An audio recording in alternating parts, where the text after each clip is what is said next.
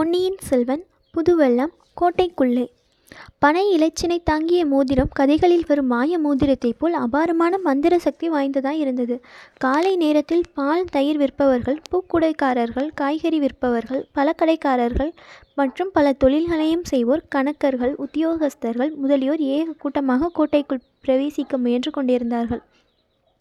கோட்டை கதவின் திட்டி வாசலை திறந்து அவர்களை ஒவ்வொருவராக உள்ளே விடுவதிலே கோட்டை வாசற் காவலர்கள் தங்கள் படாடோப அதிகாரத்தை காண்பித்து கொண்டிருந்தார்கள்.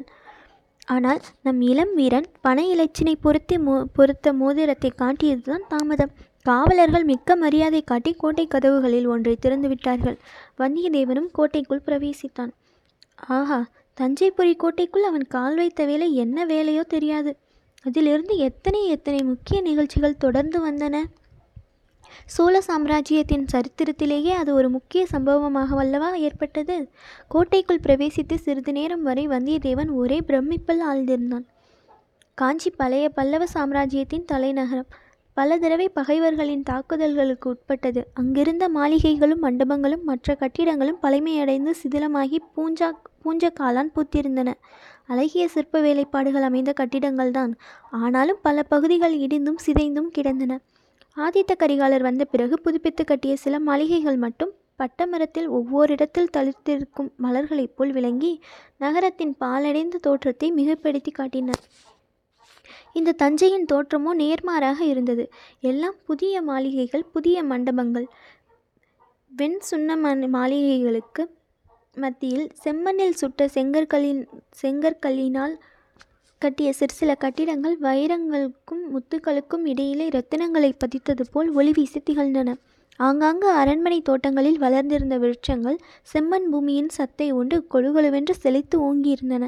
புன்னை, தென்னை, அசோகம், அரசு, ஆள், பலா, வேம்பு முதலிய மரங்களில் அடர்ந்து தழைத்திருந்த இலைகள் மரகத பச்சையின் பல சாயல்களுடன் கண்ணுக்கு இனிமையையும் மனத்துக்கு உற்சாகத்தையும் அளித்தன.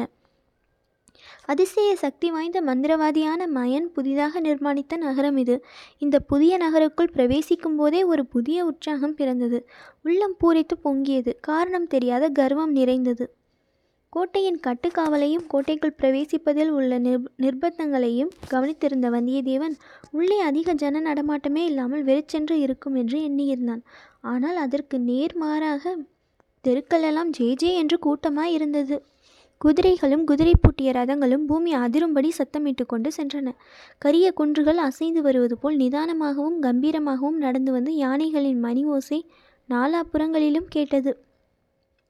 பூ, கரிகாய், பழம், பால், தயிர் விற்போரின் கூச்சல்கள் செவிகளை தொலைத்தன. அவ்வப்போது காலத்தை அறிவிக்கும் ஆளாட்சி மணிகளின் ஓசையுடன் பேரிகையின் முழக்கமும் கலந்தது. இசைக்கருவிகள் எழுப்பிய இன்னிசைகளுடன் மங்கையர் பாடிய மதுர கீதங்கள் கலந்தன. எல்லாம் ஒரே திருவிழா கோலாகலமாகவே இருந்தது. நகரம் என்றால் இதுவல்லவோ நகரம். நாளுக்கு நாள் பறந்து வரும் ஒரு சாம்ராஜ்யத்தின் தலைநகரம் இப்படித்தான் இருக்கும் போலும். நான் இத்தகைய நகரத்துக்கு முற்றிலும் புதியவன் என்று காட்டிக்கொள்ள வந்தியத்தேவன் விரும்பவில்லை. யாரையாவது வழி கேட்டால் தன்னை ஏற இறங்க பார்த்து, நீ இந்த ஊருக்கு புதியவனா என்று அலட்சியமாக பேசுவார்கள்.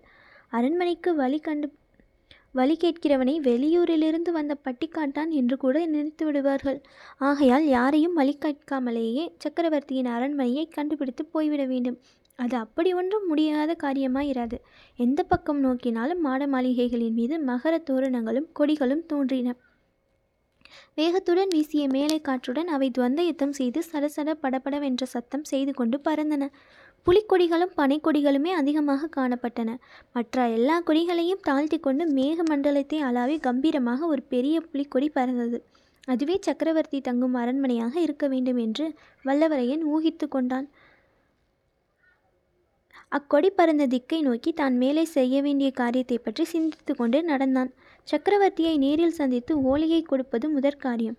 அதோடு ஆதித்த கரிகாலர் நேரில் வாய்மொழியாக தெரிவிக்க சொன்னதையும் சொல்ல வேண்டும். சின்ன பழுவேட்டரையரின் அனுமதியின்றி சக்கரவர்த்தியை பார்க்க முடியாது. அவருடைய அனுமதியை எப்படி பெறுவது? கோட்டைக்குள் பிரவேசிப்பதற்கு தெய்வம் துணை செய்தது. ஆனால் முழுதும் தெய்வம் வழிகாட்டும் என்றே இருந்துவிடலாமா? சக்கரவர்த்தியை பார்ப்பதற்கு நாமே தான் யுக்தி கண்டுபிடித்தாக வேண்டும். அது என்ன யுக்தி? வானர் குலத்தில் வழி வழியாக வந்த மூளையை கொஞ்சம் வேலை செய் பார்க்கலாம். சிறிது உன் கற்பனா சக்தியை தட்டிவிடு. காவியம் கவிதை எழுதுவோருக்கு மட்டும் கற்பனாசக்தி தேவை என்பதில்லை.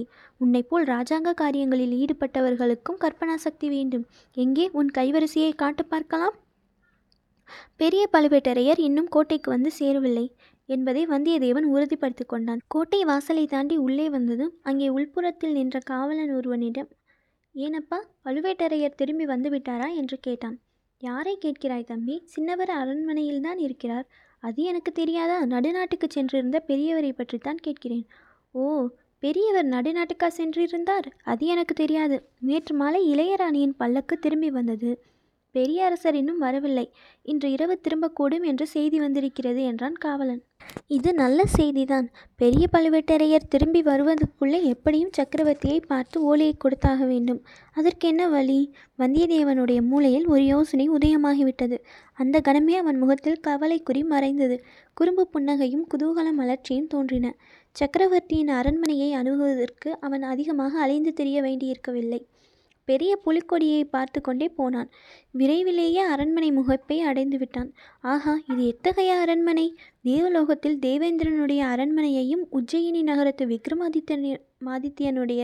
விக்ரமாதித்யனுடைய அரண்மனையையும் போல அல்லவா இருக்கிறது! அந்த முன்வாசல் மண்டபத்து தூண்களில் செய்திருக்கும் சிற்ப வேலைகளின் அற்புதம்தான் என்ன! ஒவ்வொரு தூணிலும் செதுக்கியிருக்கும் குதிரை முன்கால்களை தூக்கி கொண்டு அப்படியே பாய்வது போல இருக்கிறதே. அரண்மனையை அடைவதற்கு பல பாதைகள் நாலா திசைகளிலிருந்து வந்தன. ஒவ்வொரு பாதை முடிவிலும் 2 குதிரை வீரர்களும் சில காலால் வீரர்களும் நின்றார்கள்.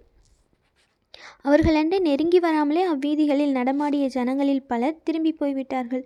ஒரு சிலர் அவர்கள் கிட்ட வந்து சற்றே நின்று அரண்மனை முகப்பை எட்டி பார்த்துவிட்டும் புலிக்குடியை அனார்ந்து பார்த்துவிட்டும் போனார்கள். அதிக நேரம் நின்று கூட்டம் சேரும் போலிருந்தால் காவலர்கள் கையினால் சமிக்ஞை செய்து அவர்களை போகும்படி செய்தார்கள். கூட்டங்கூடி நின்றவர்கள் இறைந்து பேசாமல் காதோடு மெல்ல பேசிக்கொண்டார்கள். வந்தியத்தேவன் மற்றவர்களைப் போல் சிறிதும் தயங்கி நிற்கவில்லை. வேகமாகவும் மிடுக்காகவும் நடந்து சென்று அரண்மனை பாதை காவலர்களை நெருங்கினான். உடனே 2 குதிரைகளும் முகத்தோடு முகம் உராயும்படி வழிமறித்து நின்றன.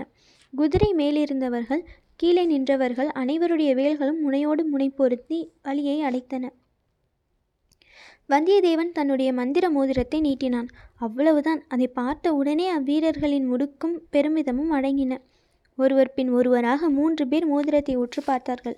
"சரி, வழிவிடுங்கள்" என்று ஒருவன் சொன்னான். 2 வேல்கள் உடனே அகன்று நின்று வழிவிட்டன. வந்தியத்தேவன் மிடுக்குடன் நடந்து சென்றான். ஆயினும் என்ன, இன்னும் எத்தனை காவல்கள் இப்படி உண்டோ? சின்ன பழுவேட்டரையர் எங்கே இருக்கிறாரோ? எப்படி விசாரிப்பது? யாரிடம் கேட்பது? சின்ன பழுவேட்டரையரின் அனுமதியின்றி சக்கரவர்த்தியை பார்க்க முடியாது. இந்த பெரிய விஸ்தாரமான அரண்மனையில் நோயாளியான சக்கரவர்த்தி எந்த இடத்தில் இருக்கிறாரோ அதைத்தான் எவ்விதம் தெரிந்து கொள்வது? தனக்கு பின்னால் சிலர் கூட்டமாக வருவதை அறிந்து வந்தியத்தேவன் திரும்பி பார்த்தான். ஆம், 10-15 பேர் கும்பலாக வந்து காவலர்கள் அருகில் நின்றார்கள். அவர்கள் உயர்ந்த பட்டு பீதாம்பரங்கள் தரித்திருந்தார்கள். முத்து மாலைகள், மகர கண்டிகள், காதில் குண்டலங்கள் அணிந்திருந்தார்கள். சிலர் நெற்றியில் திருநீரும் மற்றவர்கள் சந்தனம், குங்குமம், சவ்வாது பொட்டும் இட்டிருந்தார்கள். ஆ, இவர்களை பார்த்தால் புலவர்களைப் போல அல்லவா இருக்கிறது! ஆம், புலவர்களின் கூட்டம்தான் என்று மறுகணமே தெரிந்துவிட்டது. காவலர்களில் ஒருவன் அவர்களுடைய தலைவனாய் இருக்க வேண்டும். கவிராயர்கள் வந்திருக்கிறார்கள், வழிவிடுங்கள் என்று கூறினான். சின்ன பழுவேட்டரையர் ஆஸ்தான மண்டபத்தில் இருக்கிறார். அவரிடம் கொண்டு போய்விடு என்றான். "புலவர்களே, ஏதாவது பரிசு கிடைத்தால் போகும்போது இந்த வழியாகவே திரும்பி செல்லுங்கள். பரிசு கிடைக்காவிட்டால் வேறு வழியாக போய்விடுங்கள்" என்று மேலும் அவன் சொன்னதை கேட்டு மற்றவர்கள் சிரித்தார்கள். சற்று நின்று இந்த சம்பாஷணையை கேட்டுக்கொண்டிருந்த வந்தியத்தேவன் பழம் நழுவி பாலில் விழுந்தது என்று எண்ணிக்கொண்டான். இந்த புலவர்களுடனே போனால் சின்ன பழுவேட்டரையர் இருக்கும் இடம் போய் சேரலாம். யாரையும் வழி விசாரிக்க வேண்டியதில்லை.